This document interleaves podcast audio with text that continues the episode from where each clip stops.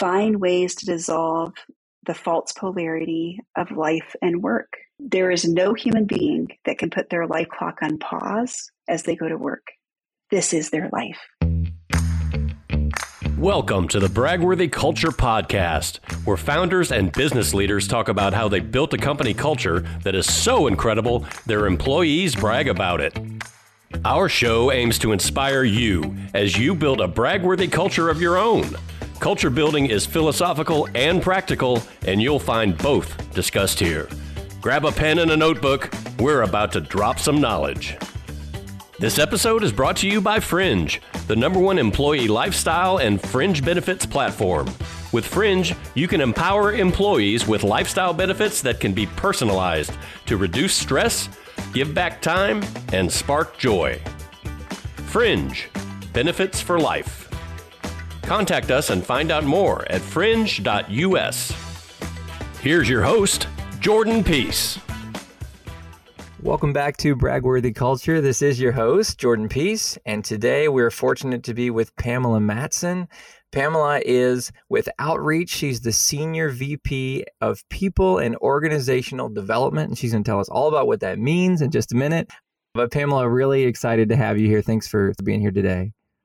Happy to be here, Jordan. Thanks for having me. Awesome. So, maybe first, before we get into outreach, let's just talk about you. So, how did you come to be the senior VP of people and organizational development? Just from a career track, you know, standpoint, is this the dream job? How did we get to the dream job if it is? I'd just love to hear a little bit of your story before we start talking about your company. It's such a great question. I feel really fortunate that if you had asked me at my prior role and my prior role before that, whether I was in my dream job, my answer would have been yes. My personal purpose is to bring the human being back to business. There's a lot of human doing. So dissolving that false polarity between human doing and human being. I like to call it right now high tech meets high human and to stop the swinging the pendulum in between. So I was a culture consultant. So I spent many, many years helping organizations close the gap between who they declared themselves to be and who they truly were, living and breathing in what is now the virtual hallways of business. So, for example, if a pharmaceutical company who's focused on pharmaceutical innovation declared themselves to be innovative, hard to do that if you have a 14 year life cycle of a product. I was recruited to lead uh, executive development for Amazon globally during a rapid growth moment when I joined 150,000 employees when I left 1.3 million. So, curating and codifying what was core, common, and consistent across Amazon is a hard thing to do. It's an umbrella of 10,000 startups. So, I think especially codifying what it means to be a startup company at that scale how do you scale leaders as fast as their jobs are scaling? So, mm. startup culture has been a part of my purview, interest, passion yeah. area. And so, when I had the opportunity, so yes, it's my dream job to contribute to building a startup culture from scratch that was human centered right. and inclusive, I jumped at the chance. I'm sure you did. Yeah. I mean, it's, so much easier, I would imagine, and, and much more within your control to start at the beginning than to try to unravel what's already there and rebuild in somewhat more genuine way. That's whew, I can't imagine what that was like at Amazon or anywhere at that scale. That's that's an incredibly tough job. Well, congrats on this role and congrats on being in your dream job. And from what I can see, just online and looking through the website and LinkedIn, et cetera, you seem to have a really thriving culture and one where employees are really proud to be there. So let's talk about outreach. I mean, I could sit here and read a description of the company, but maybe better for you to share what does outreach do? And then more importantly, what is it like to work there? What is the human being side of things when it comes to outreach? So, Outreach is a sales execution platform. So, we're closing the sales execution gap, everything from the routine things that a salesperson has to do. And so, imagine if you didn't have to take action items or you didn't have to remember how you differentiated yourself between a competitor or, this particular feature, it was all served up to you in an AI platform. It reduces the cognitive load and emotional load for a salesperson so they can be totally present. So AI helping humans be better humans in a sales platform, but it also includes deal help and voice integration. So it's basically, if I could say it in short, Outreach closes the sales execution gap using AI to drive better sales execution. From a cultural standpoint, our CEO actually was the number three employee at AWS. So he, wildly aligned from a cultural perception of high performance, bias for action, all the things that Amazon's known for. And he, what he wanted to build in this company and outreach was with a healthy side of got your back, literally got your back. He wanted grit, but to talk about grit from a collective grit standpoint, not heroes, not just individual grit, but the collective grit of the team, which means sometimes you're waxing, sometimes you're waning, and that's okay. Hands on ownership when with customer. So there's a transparency, authenticity, and it's not very eloquent, but like super down to earth feel to the culture.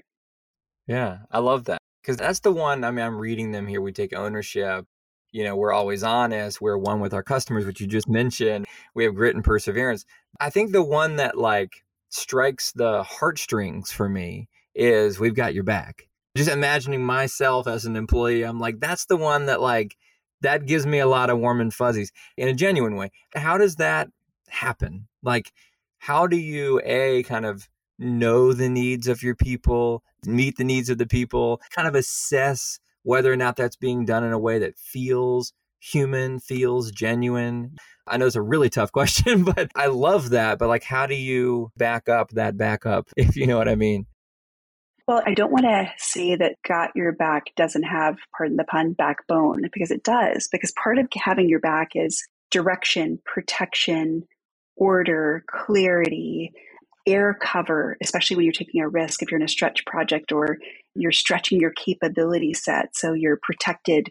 Failure is welcomed from a learning standpoint. So there's all of that, what you would expect got your back is. It's like, I got you. Team members are absolutely supporting one another, celebrating successes, owning failures together, creating learning from those failures. But also, got your back includes some of the other values. Got your back is being honest with you in terms of constructive feedback. It's I've got your back by saying what I see that you may not be seeing. And we've got a culture where you're asking for that and that you're excited when someone challenges you because that's unleashing the collective genius of the team. And you're not alone in either being right and taking a risk. You know, good luck with that. The team is holding it with you. and so it has teeth as well. It's not just got your back soft protection, it's got your back all of our eyes, all of our hearts, all of our ears are listening for, seeing, and thinking about this problem with you. Having been in more than a few organizations and been an integral part of culture building, and what was the phrase you used earlier that I loved? Almost like a culture vanguard. I get guardian. It's some phrase you use that I love. And we before we started recording, but being in that position for several companies over the course of time, how did these particular values shape their perspective on working and outreach? Like, what is it that they say back to you about their experience as a result of you guys living out these values?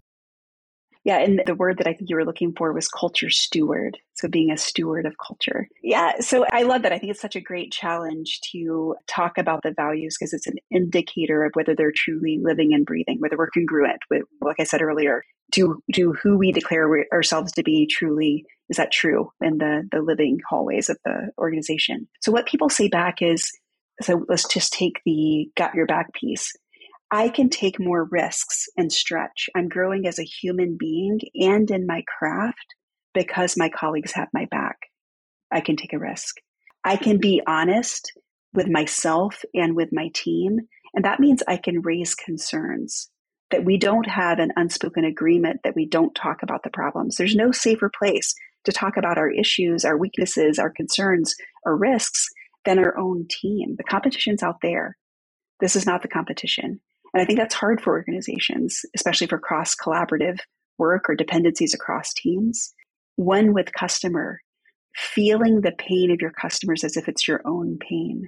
That's pretty powerful to say we're looking, we're sitting in the seat. It's not just we're customer centric. You know, I mean, anybody can say that. Yay. What does that actually look like? And for outreach, I would say because we're a sales execution platform and we sell that sales execution platform using outreach, we're outreach on outreach. So we truly right. do feel the pain of anything that is not up to par. Like we feel it first. So I think being, it gives our employees a congruent experience of being who we say we are. You know what's so cool as I hear you talk about that, that you're building courage within people, you're building empathy within people, and that's going to benefit outreach and that's going to benefit these individuals. But the other beneficiary is, and as we know, not everyone's going to stay forever. They're going to move on to other companies and they're going to change other companies as a result of growing in that courage and that empathy and these other qualities that you guys are building within them and they're helping build within themselves and each other that's going to be a huge lift to someone else and then someone else and then someone else organizationally and the individuals within those organizations. So there's just this very cool spreading effect, you know, which I think is something that we probably fail to talk about a little bit. We always, you know, we talk about let's retain, retain, retain, retain. And of course, we want to keep our people. We recruited them because we like them and we want to keep them, right? But realistically, we also want to send them well. And so it's just cool to hear about you're not just kind of loving on them, which is a fantastic thing to do, but you're also growing them into more mature and selfless people that they're going to be a, a, benefit to many others as well. So it's just really, 100%. really neat to think about. And we do talk about it that way. We talk about it as if come and do some of the most pinnacle work of your career, grow as a human being, grow in your craft. Um, and for however long it makes sense for you, great. We love that you're here. But we do know that the output, like people leaving outreach, right. I mean, of course, we want them to stay, but we're, right. we are realistic about the typical right. career span and we want it totally. to be pinnacle for their career. Yeah, totally. Some of them are going to go start companies with similar values yes. and you do it all over yes. again. It's a it's an awesome thing to see. And it's one of the reasons why I'm doing this podcast. The whole point is to have great cultures come in and brag about how great their culture is, to help them bring in great people, learn how to do all of that well, and then be sent out to create more great companies that are great places to work. I mean, that, that's kind of the whole point, and the rising tide lifting all boats. So I'm inspired just talking to you. So speaking of, and this is a, a difficult topic, but a very relevant topic, people are doing a lot of moving on right now involuntarily in a lot of companies. And you see every day another announcement about another layoff. And it's just a hard time. It's just a difficult time for companies to operate with all of the fear. We're either in a recession or there's so much fear of a recession that we're going to pull ourselves into one anyway. But either way, there's a great amount of fear, I'm sure, within every organization with folks thinking, Am I going to have a job next week or in two weeks? And when things are going well overall and in the macro and also in the micro of your organization, it's a lot easier to stick together and stick to our values and stick to that love, right, for one another. But when things get a little scary, and I'm sure you've been through cycles like this before, right, with other companies. So, curious your take on, and not just your take for outreach, but your advice that you might give to other culture stewards on how to just navigate the next, who knows, six, 18 months?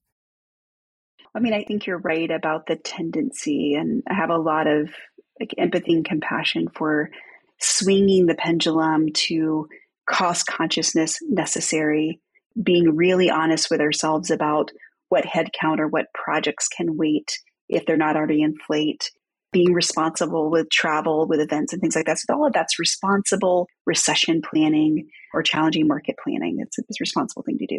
The thing that I see in swinging that pendulum, imagine that you're holding on to a beautiful piece of yarn from a sweater that you've been knitting for many, many, many, many months or years around your commitment to a human centered organization, diversity, equity, and inclusion initiatives, marketing externally for your brand, whatever it is that you've done to support and promote your culture. My inclination is to hug the sweater and bring it with you or put it on and bring it with you. So when you need to go and do these things that are absolutely necessary and are, I would consider an expression of care for employees, is to do the responsible recession planning and tightening, battening down the, uh, the hatches, but to not undo what you've done. So doing it in a way that's transparent, asking for everyone's help, you know, leaning into your values. If you have a value of being one with customer, some version of that, or a value of being an owner, some version of that, it's everyone's responsibility to co create job security and do more with less in a market like this. But don't swing your pendulum so far without, you know, wearing your sweater because then you unravel so much of what you've worked hard to establish and you become incongruent. One of the biggest risks of culture is incongruency. I'm saying one thing, I'm doing something else. Right. Yeah. The the second you lose that authenticity, nobody buys in anymore. Right. Yeah. yeah you just yeah. lost. I can't hear what you're saying for what you're doing. I can't hear it. You know, it's yeah. just one of those things. Right. Can't hear it. That's well put. Well, I think it's fantastic advice. And one of the things that you said, I think that's so important. It's all important. But one thing that I heard is this transparency because executives and companies, and I'm an executive in a company, we cannot control everything, right? You can't control the market. We can't control what a big customer might do someday, even though we're doing all the right things. Whatever the case may be, we just cannot control market conditions and, and macro elements in our business. And to pretend that we can and to say, oh, everything's great, fine, we're perfect, we're growing, you know, like it's just disingenuous. It's not going to, in the end, it's going to bite you to feign confidence and to feign like we've got it all together.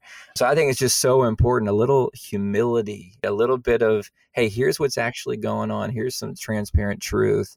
And then when if when and if, and let's hope not, but you have to make some really hard decisions, or worst case scenario, let people go, right? Lay people off like many companies have. It's not this, how dare they? They're in their white tower making decisions, counting money. Like everyone was involved in the hardship that came about up front. I just thankfully i'm not in that position now as a company but you know i imagine there could be a day and sort of trying to mentally prep myself as a ceo to go okay like what should i share and when should i share it if we're ever in that spot you know so I mean, of course, you have to be strategic about that, but you're exactly right that bringing people along so that they're in the strategic discussion with you. It doesn't mean they're going to be behind all the closed door discussions, but it doesn't create that whiplash or that incongruency of we've been in conversation about this. This is not a surprise, and we're doing the best we can. And there's lots of uncertainty. Yeah, absolutely. So, not to stay in the darker recession conversation too long, because who knows, things could turn a corner, and certainly not every company is going to suffer. So, thinking about just the last 18 months. So, not getting past COVID, but getting to a new stage where we're not doing everything we're doing as a result of COVID. We're doing everything we're doing remote work and things like that simply because things have shifted and changed seemingly in a very permanent way, right? In that time period, what have you guys changed about your approach to it doesn't necessarily have to be directly culture, but benefits, policies, PTO, considering things like four day work week and some of the other kind of hot topics that are out there right now. What are some of the things that have been sort of circulating in the room? Ideas, whether you've actually acted on them, and maybe you should only talk about those for the sake of your people, not getting too excited about something. But if you want to share something that has been considered and, and set aside, that's cool too. But uh, just be curious, kind of what you're thinking. You're obviously very thoughtful.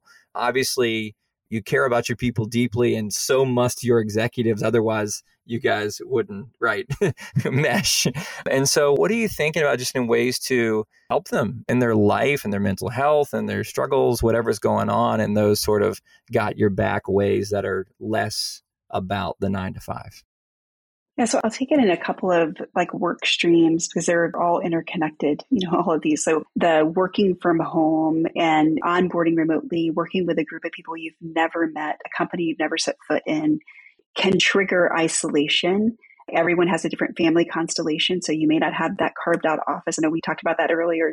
Some people are literally working in closets, and some people are literally, you know, trying to shush the baby as they log on to an important customer call. So that has accelerated. I don't know if it's accelerated as much as it's put the conversation more on the table around mental health, well being, mindfulness, and connection. So a lot of the things that we've done around how do we build connective tissue in a hybrid work world? How do we empower the person to do that's what's right for them? Meaning, for example, if they don't feel safe to come in, they're more productive at the office. How we can get how can we get people back to the office quickly for those folks that their home space is not conducive? How do we get How do we make room for those folks that don't feel safe coming in and surround themselves? So those were early days, but it brought about deep conversation around psychological safety, around inclusive leadership being about how you treat people who are in the room and then on Zoom. Totally different skill set, by the way. How do we talk about mental health at work without overstepping, but also bigger risk, understepping, seeing something, seeing someone suffer and not say anything. So, building out learning and development conversations around that, doubling down on unconscious bias because we're doing all this interviewing remotely, we're longing for connection. So, guess how humans are designed? We're designed to like people like us. So, we had to double down on unconscious bias and inclusive hiring. We have unlimited time off. So, the PTO time is not an issue for us. Like, I don't see that as an issue. In fact, people, organizations that have unlimited time off often have to encourage time off. So, being forthcoming about our executives talking about their vacations, posting pictures from their vacations, our CEO using his paternity benefits, which included a night doula because sleep leads to sleep deprivation or lack of sleep. So we offer night doula services, things like that where our executives are using it, showing that it's okay to do it. I think that's one thing. I would say that from a benefit standpoint, we also talk a lot about how do we support folks who are impacted by a lot of the legislative things that are happening. So I will say, when we decided to open an office in Atlanta, that was an expression of concern around voter suppression and a commitment to reflecting diversity in that space. So I'm proud to say we're opening our Atlanta office this week and we are 51% black. Exciting. Um, which is so exciting. I'm sorry, I talked over you. What was that percentage again, Pamela? 51%. Oh my gosh, Five that one. is awesome. Yeah. Well, that, that reflects really the Metro cool. Atlanta area, and that's our commitment to reflect the communities in which we work. So I think it's about providing connection, talking about mental health, not making from on high sweeping rules and policies that feel disconnected from the individual experience and letting that be about teams. Letting teams be empowered and letting individuals be empowered to say, what do you most need during this difficult time? Yeah, that's awesome. A very thoughtful answer. And I, I'm taking mental notes because I can't focus enough to write and talk and listen at the same time. But I will re listen to this and take some physical notes. I always say, if listeners have heard me say this before, I secretly just started this so that I could learn from people and to help run my company better. So, and it's working. So just we're kind of right up on time. But just to wrap up, I know that went fast, but just to wrap up, I love to ask just for some advice at the end for our listeners, many of which are kind of where you were a little bit ago, getting the culture, the values, and all of that established, right? Like really recruiting your first people. And you guys have tons of people by now, but if you could think back, what are some common landmines when you're going from kind of founder only? Then you transition to those first handful of hires that are just like desperate needs that you have. But then you get that funding round and it's like, okay, it's go time. Like we're going to hire dozens of people this year or whatever the number is, or hundreds for some organization. What are the landmines in that position right there where you're just things that you don't see, mistakes you might make, things that you think are communicated, but they're not actually communicated, they're just intrinsic and the new people are not going to pick up on it? Or what are those things that you've seen in this organization or any organization that are just problematic for most? Well, I mentioned congruence before, so I'll, I'll say that again in a number of more tactical ways. One is that if you declare yourself to be something, be it leadership principles, core values, what have you, make sure that that is embedded in the systems, symbols, and processes. By that, I mean, if you declare that to be the case, make sure it's not just engraved or on your banner of your website or engraved in your lobby or put with a mural in the lunch area but that you can actually see it. We declare ourselves to be there, this, therefore, we are measuring success based on this, and it's embedded with our performance management. And those who are being promoted or given more responsibility reflect those values and they know it. They're told there's like candor and feedback around the congruence of those values. So, articulating what they look like in action and inspecting your systems and processes and symbols for if you could give me no voiceover, could I see your values in play? Even if I don't get the words quite, do I get the essence of it? That's one thing. And then this might sound a little counterintuitive, but I see a lot of people looking for culture. That makes sense from an intuitive standpoint. We want culture fit. So we're, you know, looking at these values, we're asking behavioral oriented questions. But I encourage people, and this is a pitfall that I see, to also look for culture add.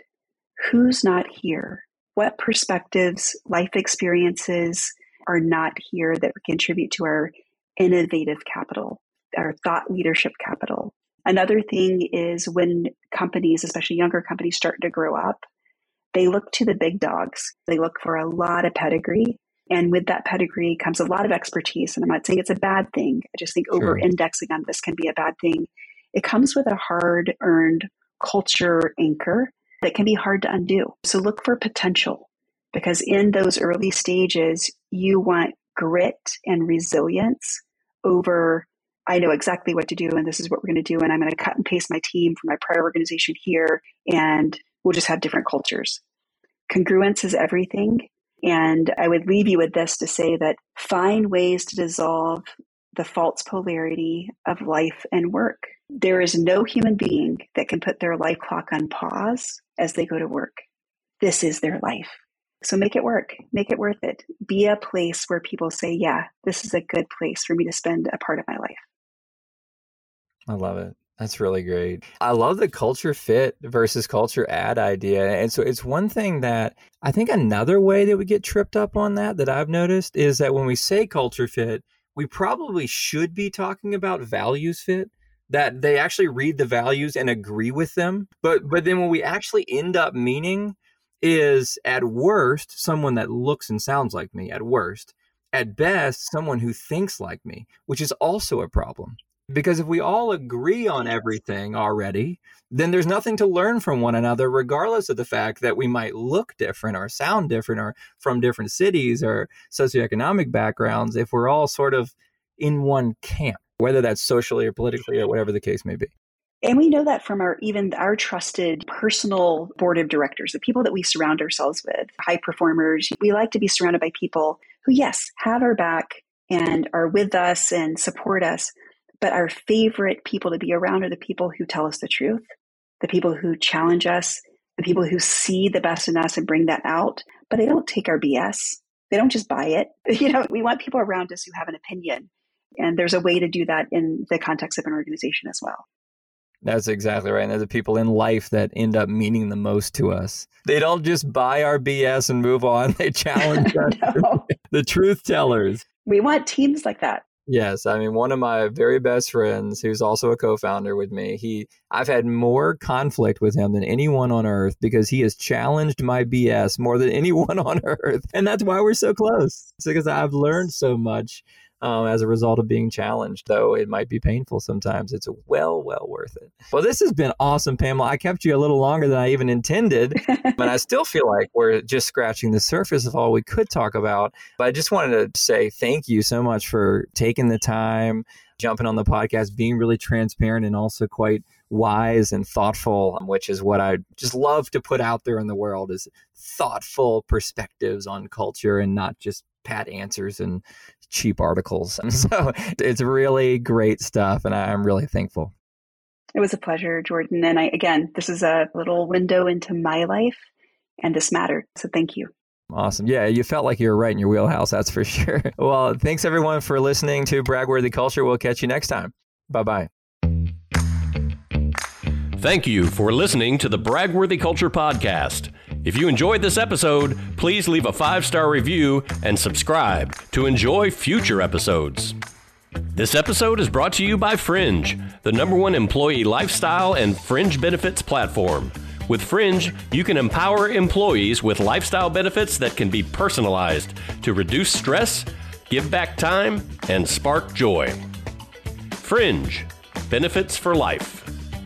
Contact us and find out more at fringe.us.